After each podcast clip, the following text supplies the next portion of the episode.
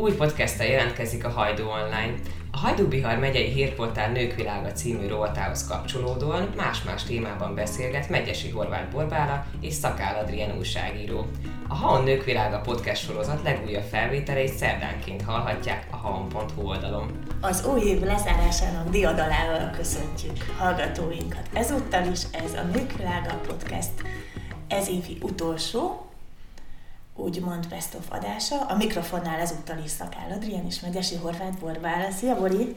Szia, Dia, és köszöntöm a hallgatókat. Azon gondolkodom, hogy miért nem ez lett a Nők Világa sorozat címe, hogy Diadala.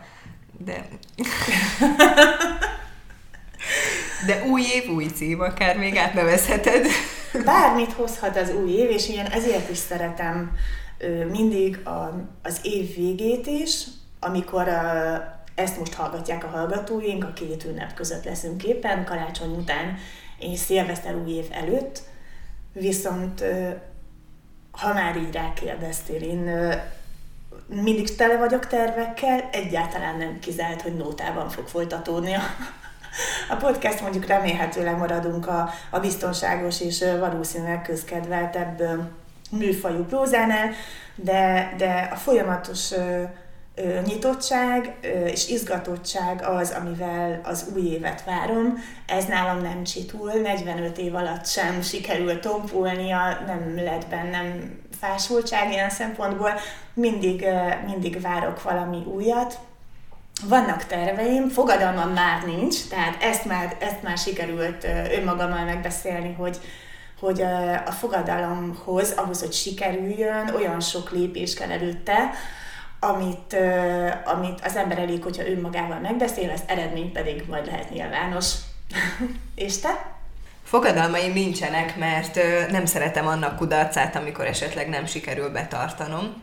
Úgyhogy én a, az esetlegesen lassú és folyamatos fejlődésben hiszek, inkább az apró lépésekben történő célelérésben. Terveim még egyelőre nincsenek, ahogy ezt korábban már említettem, 31-én nem is fogok összeírni egy listát.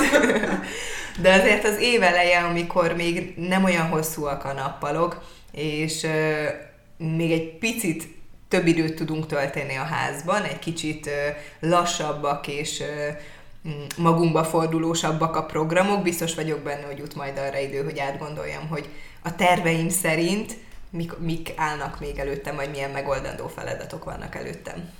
Egyébként nagyon sok tanulság van abban, hogyha már a tervezésnél és a feladatok előrevetítésénél tartottunk az imént, ahogy a nők világa szereplői, ez a bizonyos, hát összesen 40 nőről beszélünk, a március 8-án nőnapon indult cikksorozat kapcsán, podcast felvétel pedig 12 hölgyből készült nyár óta, viszont a tervezéssel és a tudatossággal kapcsolatban akár református lelkészsel, akár cégvezetővel beszéltem, akár énekesnővel, vagy tárlatvezetővel. Vannak hasonlóságok, vannak egyezések, amikből azt gondolom, hogy le lehet szűrni egy-egy olyan jó gyakorlatot, amelyeknek, hát én nagy részt eddig a higgyán voltam. Kíváncsi vagy rá, hogy hogyan tudok jobban tervezni? Na figyelj, Bori! Az első nagyon egyszerű, megfogod a vekkert, és beállítod hajnali négyre. Jó, ez eddig megvan, de átvihetem a másik szobába? Amennyiben nem szeretnél olyan sikeres lenni, mint azok a hölgyek, akikről eddig beszélgettünk, akkor átviheted. De az is fontos, hogy ha melletted van a vekker, akkor tegyél mellé egy füzetet és egy tollat. A nők világa szereplői ugyanis nem, hogy hajnalban kelnek, és mindezt egyébként foglalkozástól függetlenül, tehát nem a sztár óvodapedagógusunkról van csak szó, akiről tudjuk, hogy reggel hétre ben kell, hogy legyen, de előtte még 10 kilométert fut, hanem például Erdős Fruzsináról is, aki előadó művész, és ő is hajnalban kell.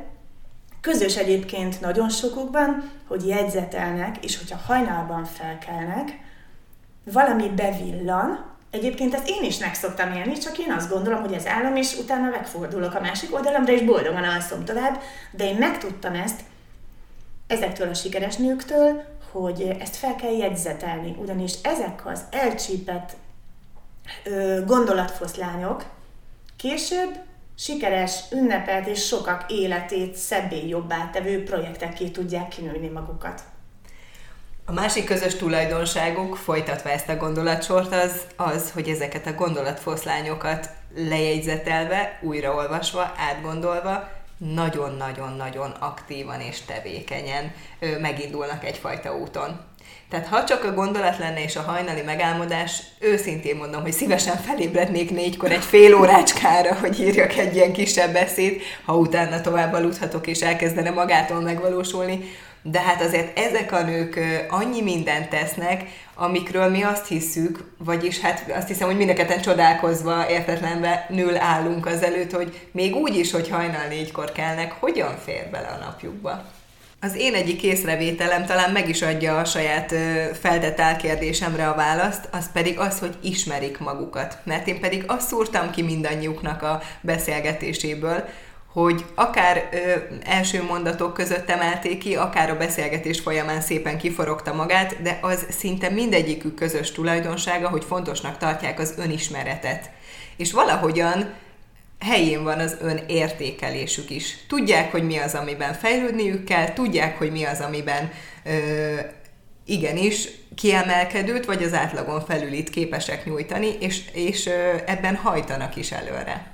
És nem csak az önismeret, hanem a dolgok nagyon jó szemléletű és jól súlyozott priorizálásáról is beszélünk. Hogy mi az, ami valóban fontos, és ebbe ugye már nem fér bele az öncélúság, és innentől kezdve haladunk le. És valahogy ebben az egészben minden hölgynél azt tapasztaltam, hogy úgy zsonglőrködnek az idővel, hogy a budapesti nagy cirkusz tényleg állva tapsolna, hogyha egyszer felmennének, és azt, ami 24 órába belefér, gyakran családos édesanyákról van szó, gyakran több száz embert, ha nem is dirigáló, de irányító cégvezetőkről, intézményvezetőkről beszélünk. Ez egy mindannyiukra jellemző tulajdonság. Abban egyeztünk meg, hogy megpróbálunk valamiféle válogatást, sőt ezt a szót már előre aláhúztad, sőt keresztül húztad, hogy ez ne válogatás legyen, hanem akkor hogy is nevezzem, mondjuk legyen egyfajta kiemelés. Uh-huh. Azok közül, a közül a 40 nő közül, akivel volt szerencséd interjút készíteni az elmúlt ö, időszakban, és ö, megemlítünk olyan neveket, akiknek a tulajdonságai nekünk személyesen valamiért ö, fontos volt, vagy szembetűnőbb volt, mint amire ö, mondjuk az interjú előtt számítottunk.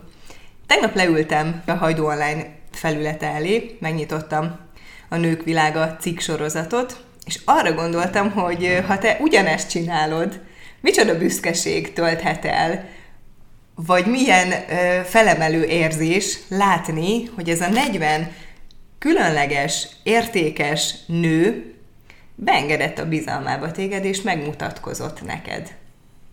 Ki is mondtad a kulcsszót egyébként, Mori, most ezzel a bevezetővel is, mert a bizalom a, a legnagyobb kincs és a legféltve őrzöttebb ajándék, amit ebben az egész cikk és beszélgetés sorozatban őrzök, és amit, amit a leginkább becsülök, és, és nagyon nagy felelősségnek tartok. Hogyan válogattad ezeket a nőket? Hogyan találtál rájuk? Próbáltam most nem közhelyesen indítani, de igazából ahogy az élet hozta nem sok kritérium szerepelt ebben. A Nők Világa sorozat szereplői azt gondolom, hogy már a lényükkel definiálják azt, hogy ez az egész miről szól. És ennek a rovatnak az értéke az, amit ezek a hölgyek megéltek és megélnek és megosztottak velem. Volt olyan elhatározásom, amit a legelejétől tartottam, és tartani is fogok, remélhetőleg még az ezredik beszélgetésnél is majd megkérdezem. hogy olyan emberrel például nem szívesen ülnék le beszélgetni ebbe a rovatba, és akkor hozzáteszem, hogy mint emberi következetesség máshol sem, akikben nincs olyan vágy a tudásuk felhasználására, amit napról napra művelnek, és valamilyen fontos, jó célt szolgál. Mondok most egy egyszerű példát, lehet, hogy ez így egyébként jobban érthető. Azokat a hölgyeket vagy nőket, akik az öncélú szépen nézést művelik vagy a szelfizgetést a közösségi oldalon úgy, hogy ez nem egyébként, és most itt kiemelem, hogy nem a demagóg hozzáállásra gondolok, akiknek nem a korszerű marketing vagy PR része, mert van olyan is, hogy annak a része, és valaki tényleg nagyon nagy tudású és nagyon klassz dolgokat is csinál, csak el kell érni egy bizonyos réteget, és megjelenik az Instagramon, a TikTokon, mondjuk szerintem icipicit kevesebb ruhában, mint ahogy egyébként az úgy jó lenne, hanem arról beszélek, amikor valakinek az az élete, hogy hirdeti a semmit. És ez sem valamiféle önkényes bírálat, vagy előzetes bírálat a részemről, csak nem tudom elképzelni, hogy, hogy kíváncsi legyek rá. És hogy azzal az értő figyelemmel, vagy azzal a tudatlan alázattal, vagy előre megelőlegezett szeretettel üljek beszélgetni. Tehát az egyik ilyen pont, amit uh, kiírhatnánk egy képzeletbeli listára, hogy ki kell ül, ül le uh, dia beszélgetni a Nők Világa sorozatban, az az lenne, hogy olyan emberekkel, akik az az ajándékba kapott, illetve sok munkával továbbfejlesztett tudásukat szívesen állítják mások szolgálatába is. Szeretném én is hozzátenni, hogy szerintem mitől nagyon-nagyon értékes ez a sorozat. Egyrészt olyan emberekre világít rá, akikre épp a személyiségükből fakadóan lehet, hogy nem kerülnek reflektorfénybe, pedig nagyon-nagyon példaértékű a munkájuk. Pont az egyik sajtószóvévünk szerintem ilyen, Piros Éváról beszélek, akiről annyira kevesen tudnak, akik nem kerülnek közvetlen kapcsolatba vele, pedig egy nagyon különleges személyiség, egy sokrétű tehetség, és tényleg mindig lehet rá számítani. Vagy eszembe jutott Magi Krisztina, akit valóban csak az a kör ismer, aki mondjuk az nem szűk, de aki jár a Vojtina bábszínházba, miközben ő elmegy beteg gyermekek táborába, a bátor táborba évek óta segíteni. Tehát olyan értékeket mondanám a rejt szót, tehát hogy rejt még magában, amire érdemes felfigyelni, és amire én, hogyha otthon ülök olvasóként, vagy hallgatóként, és ö, szerzek tudomást ezekről a rejtett értékekről, akkor azt tudom mondani, hogy ez, ez ezt én is esetleg képes lennék megtenni, vagy mi lenne, hogyha egy kicsit kilépnék az eddigi monoton hétköznapi életemből, vagy akár nem monotonból, és tennék valami többet. Mert hogy minden nő, akivel te beszéltél, minden nő valamiféle példát mutat nem csak olyan nőkről beszélek, akik valamilyen nagy tevékenységet végeztek, amire aztán tényleg nem minden ember képes, hanem olyanokról is, akik a hétköznapi életük során példaértékűen gondolkodnak, vagy apróságokat tesznek, amit hogyha mindenki megcsinálna, egy sokkal szebb világban élnénk. Ilyen nekem Nagy Népálfi Zsuzsa is, aki a környezetvédelmet a mindennapjai nagyon fontos részévé tette. Így van és a Nők Világa cikk összes szereplőjének közös tulajdonsága, hogy nagyon kemény munka van mögöttük, és az elmondásaik alapján nagyon sok és kemény meló van előttük is, és nem restek beleállni. És mindezt úgy adják át, hogy kivétel nélkül kinyílnak, és itt nyilván nem csak nekem egy kávé vagy te mellett, hanem tiszteletre méltó az őszinteség, ahogy megnyílnak, és az esendőségüket is megosztják. Azt gondolom, hogy a példamutatás mellett még emberibbé válnak azok a nők, akik esetleg példaképek is, lehet ez hivatás, lehet ez egy olyan tudás, amit, amit mi csak nézünk, és szeretnénk elérni, de azáltal, hogy megosztja velünk, hogy ő is ember, hogy hogyan hibázott, hogy hogyan állt talpra. Ezek mindenki számára, az olvasók számára, a mi számunkra is tanulhatóak és tanulandóak. És szerintem ez a kulcs. Ettől nagyon-nagyon értékesek az ő szavaik, és ettől nagyon értékes az, hogy te szembe ülhetsz velük, és megnyílnak neked. Én ugyan tudom, de szerintem fontos lehet a hallgatóknak is, hogy te milyen lelkülettel mész oda egy ilyen beszélgetésre, és hogyan készülsz fel ezekre a beszélgetésekre, amikből aztán nagyon-nagyon őszinte és mélységes szituációkat bemutató cikkek születnek. Az én szisztematikus készülődésem egyik fontos eleme, hogy klasszikus értelemben, ahogy mi újságírók felkészülünk egy-egy interjúra, én nem készülök ennek azonban nem a a tiszteletlenség az oka, vagy a, a flegmaság, vagy az önteltség, vagy a szakmai szétszórtság, hanem az, hogy nem szeretném előre determinálni a beszélgetés témáját. Hogy egyszerűbb legyen ezt megérteni, ha például az imént említetted nem Pálfi Zsuzsát. Valamennyire tudtam, persze környezetvédelemmel foglalkozik, ismertem NÁR a szakmáját, a legfontosabb tevékenységi körét. De hogyha arról kérdezem, hogy szereti a tavasz, mert tavasszal beszélgettünk, vagy hogy milyen talajműveleti innováción dolgozik az egyetemen, akkor arról fog szólni a cikk. Ugyanis ezek a hölgyek belül lélekben attól még készültek.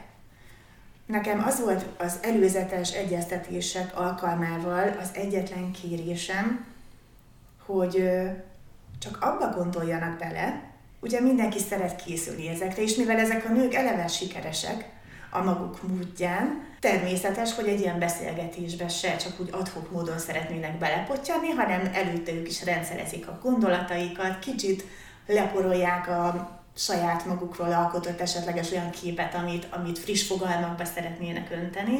Viszont az én célom az volt, hogy a, az ő egész női létüknek, a világlátásuknak, az értékrendjüknek egyfajta eszenciáját igyekezzek utána majd a legjobb tudásom szerint egy cikk keretében megfogalmazni. Milyen jó lenne tíz év múlva újra beszélni ugyanezekkel a hölgyekkel, vagy mondjuk néhányukkal, és megtudni, hogy a mostani magukról leginkább kiemelt tulajdonságok, vagy éppen ez az eszencia, amiről beszéltél, vajon tíz év múlva hová helyeződik a súlya? Érdekes, amit mondasz, ugyanis az első hölgy, akivel beszéltem nőnap alkalmából, Vég Veronika volt, a Páholy és a Debreceni Egyetem Odeon Színházának nem csak háziasszonya, hanem művészeti igazgatója és programigazgatója, most már ezt valamilyen szinten a titulus is rendezve lett. Ám akik színházba járnak Debrecenben, és nem csak a Csokonai Társulatát látogatják, Vég Veronika nevével mindenféleképpen találkoztak, és Veronika mondta azt, hogy ő már alig várja, hogy pár év múlva visszaolvassa ezt a cikket. Mert arról volt szó, hogy a Benedek fiára milyen büszke, hogy a lányára is milyen büszke, hogy nem főz, mert most nagyon sok dolga van, de lehet, hogyha majd öreg lesz, akkor főzni fog, Szerintem nem. Nagyon sok Sajnálni fogja rá az időt, igen, tehát annyira igen. kreatív elme, hogy annyi, meg annyi felé megy, és annyi mindent csinál, hogy valószínűleg nem erre fogja fordítani az idejét. Fontosabb dolga van. Számára, igen. Pontosan, pontosan így van. És én is leültem, újra átolvasgattam ezeket a cikkeket, nyilván nem egytől eddig, azért itt ez már terjedelemben is egy, egy hála Istennek hatalmas adomány, ami a a Haló Nők Világa címke alatt megtalálható, viszont már nekem is olyan réginek tűnt. Például a Veronikával folytatott beszélgetés, hogy vissza kellett olvasnom, hogy tényleg akkor miről is volt szó. Volt, amikor már más hívta fel a figyelmem, sőt olyan is volt, amikor te hívtad fel a figyelmem egy bizonyos, egy bizonyos hölgyre, amit nagyon-nagyon hálásan vettem.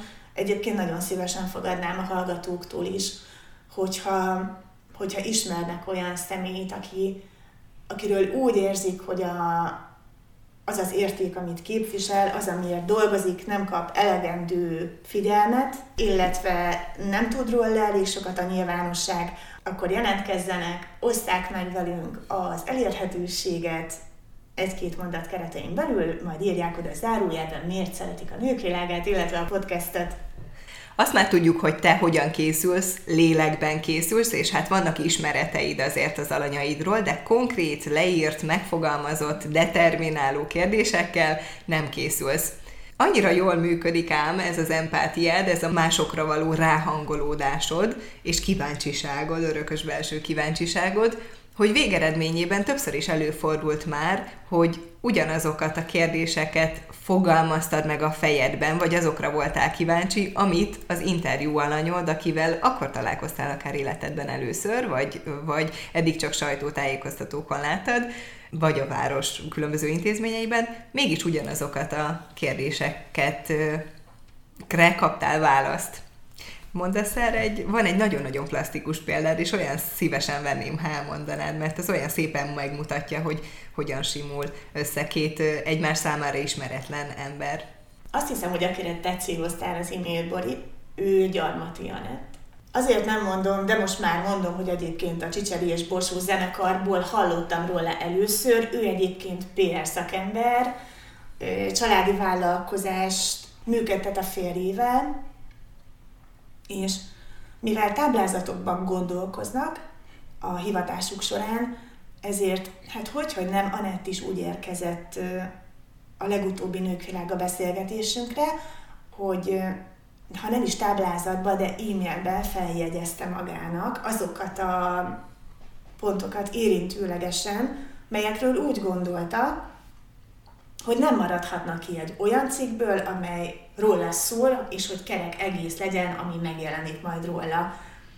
Én ezt nem tudtam, de a beszélgetésünk végén elővette a mobiltelefont, hogy csak úgy érdekességképpen megmutassa ezt nekem, és Bori, ha hiszed, ha nem, 15 vagy 20 felsorolt címke, szófoszlány közül mindegyiket érintettük, és ez azért töltött el engem nagyon nagy örömmel, mert akkor én, belőle most tényleg csak, a, csak az alázat szava szól, a szakmai alázat szava szól, de akkor rájöttem, hogy, hogy ennek az egésznek az az értéke, hogy működik anélkül is, hogy előre mindent betábláznánk. Ahhoz, hogy mi is emberek tudjunk maradni, vagy mutatkozzon emberének ez a munkafolyamat, ahogyan ezt említetted, a, ezek a csodálatos nők is megmutatják az esendőségüket, gyenge oldalukat. Szeretnélek megkérni arra, hogy mondj valami olyan esetet ez alatt a március óta eltelt idő alatt, amikor mondjuk valami viccesen sült el, valaki nem ért oda, valakivel sokáig egyeztettél, vagy ne talántán félreértés volt. Beugrik ilyen? Két ilyen eset ugrik be egyből.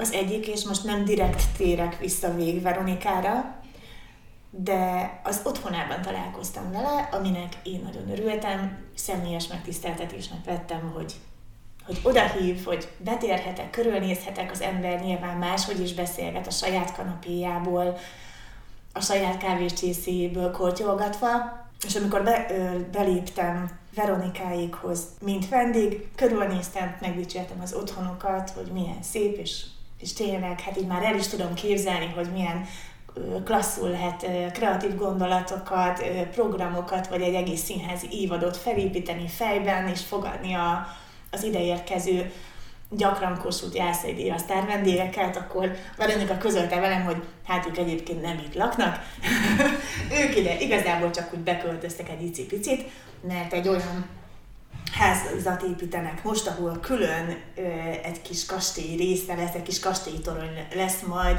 a könyvtárnak. Ez volt az első, de szó szerint az első ilyen belépő a nők világába, ami, ami emlékezetes volt, a másik pedig egy többször is elhalasztott beszélgetés, amelyről már a harmadik eset után kezdtem azt hinni, hogy nem biztos, hogy meg kell ennek születnie, de a végén kiderült, hogy, hogy mégiscsak érdemes volt a Bánki Református Egyház helyi lelkipásztora Zakar Zsuzsanna személyében, aki először ezért mondta le a találkozunkat, utána azért halasztotta a találkozunkat, mindig volt valami indok, a harmadik alkalommal megkértem, hogy Zsuzsanna, mondja már meg nekem, hogy miért nem akar találkozni. Azt mondja, hogy hát Adrián, mindig olyan időpontok vannak, amikor én egy temetés után vagyok. Ő, mondtam neki, hogy hát igen, lehet, hogy ez lelkileg nem annyira klassz még neki sem, hogy utána tényleg egy jó hangulatú beszélgetéssel leüljünk, és fesztelenül rázgatni, és azt mondta, hogy nem az a probléma, mert hogyha keresztelőre megy, vagy esküvőre, ugyanannyian sírnak körülbelül.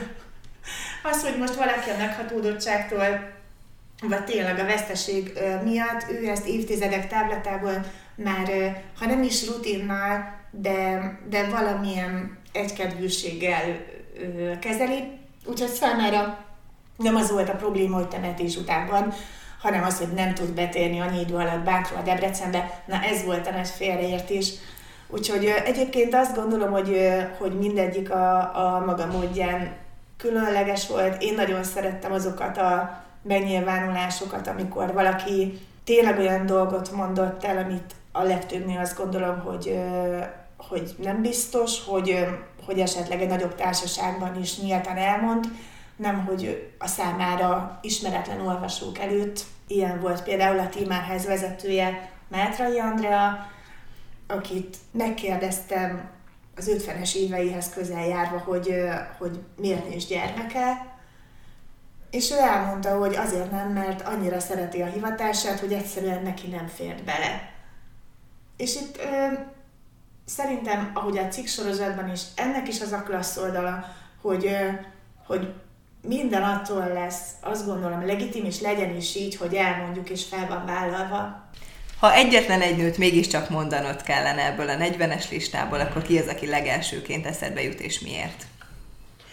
Most Gyarmati Anett jut eszembe, akiről még a cikk nem olvasható, csak majd január elején a haon.hu oldalon, mégpedig azért, mert PR szakemberként nagyon kíváncsi voltam a véleményére, hogy hogyan érdemesnek kiindulni az új évre, és mivel ő egyrészt a munkája miatt is a rendezés, a rendszerezés és a rendszerű ö, tervezésnek a, a szakembere, azt gondolom, hogy a, a róla szóló cikk, majd az azt követő Nőkvilága podcast is ö, hasznos és inspiráló lehet majd az új esztendőben a hallgatóink számára. Nekem Pap Kunkli Nóri már csak azért is sok más értéke mellett, mert Ári Mafiát hallgat takarítás közben. Ja, és aki Ári Mafiát hallgat bármikor is az életében rossz ember nem lehet. Főleg, ha takarít, úgyhogy, úgyhogy mellett a katasztrófavédelem megyei sajtószóvivőjéről beszélünk. És két kisfiú édesanyjáról. És mit tenyészt? Hangyákat? Hangyát, hangyát, hangyát tenyészt a kisfiaival, úgyhogy igen, ő is, ő is nagyon-nagyon különleges volt. Remélem, hogy az új esztendőben is majd hasonlóan érdekes és értékes beszélgetésekben lehet majd részem, amiket cikkbe önthetek majd, és utána a podcast részeként veled is megoszthatom, illetve a hallgatókkal is megoszthatjuk majd őket. Úgyhogy köszönöm neked, Bori, nem csak ezt a felvételt, hanem az egész évet, amit velem töltöttél. Remélem, hogy az első 2023-as felvételünkön már Excel táblázatokban is el tudod majd mondani a terveidet. Nem bíztatnálak azért. a reményeidet szerintem el kell, hogy oszlassam, ez nem valószínű.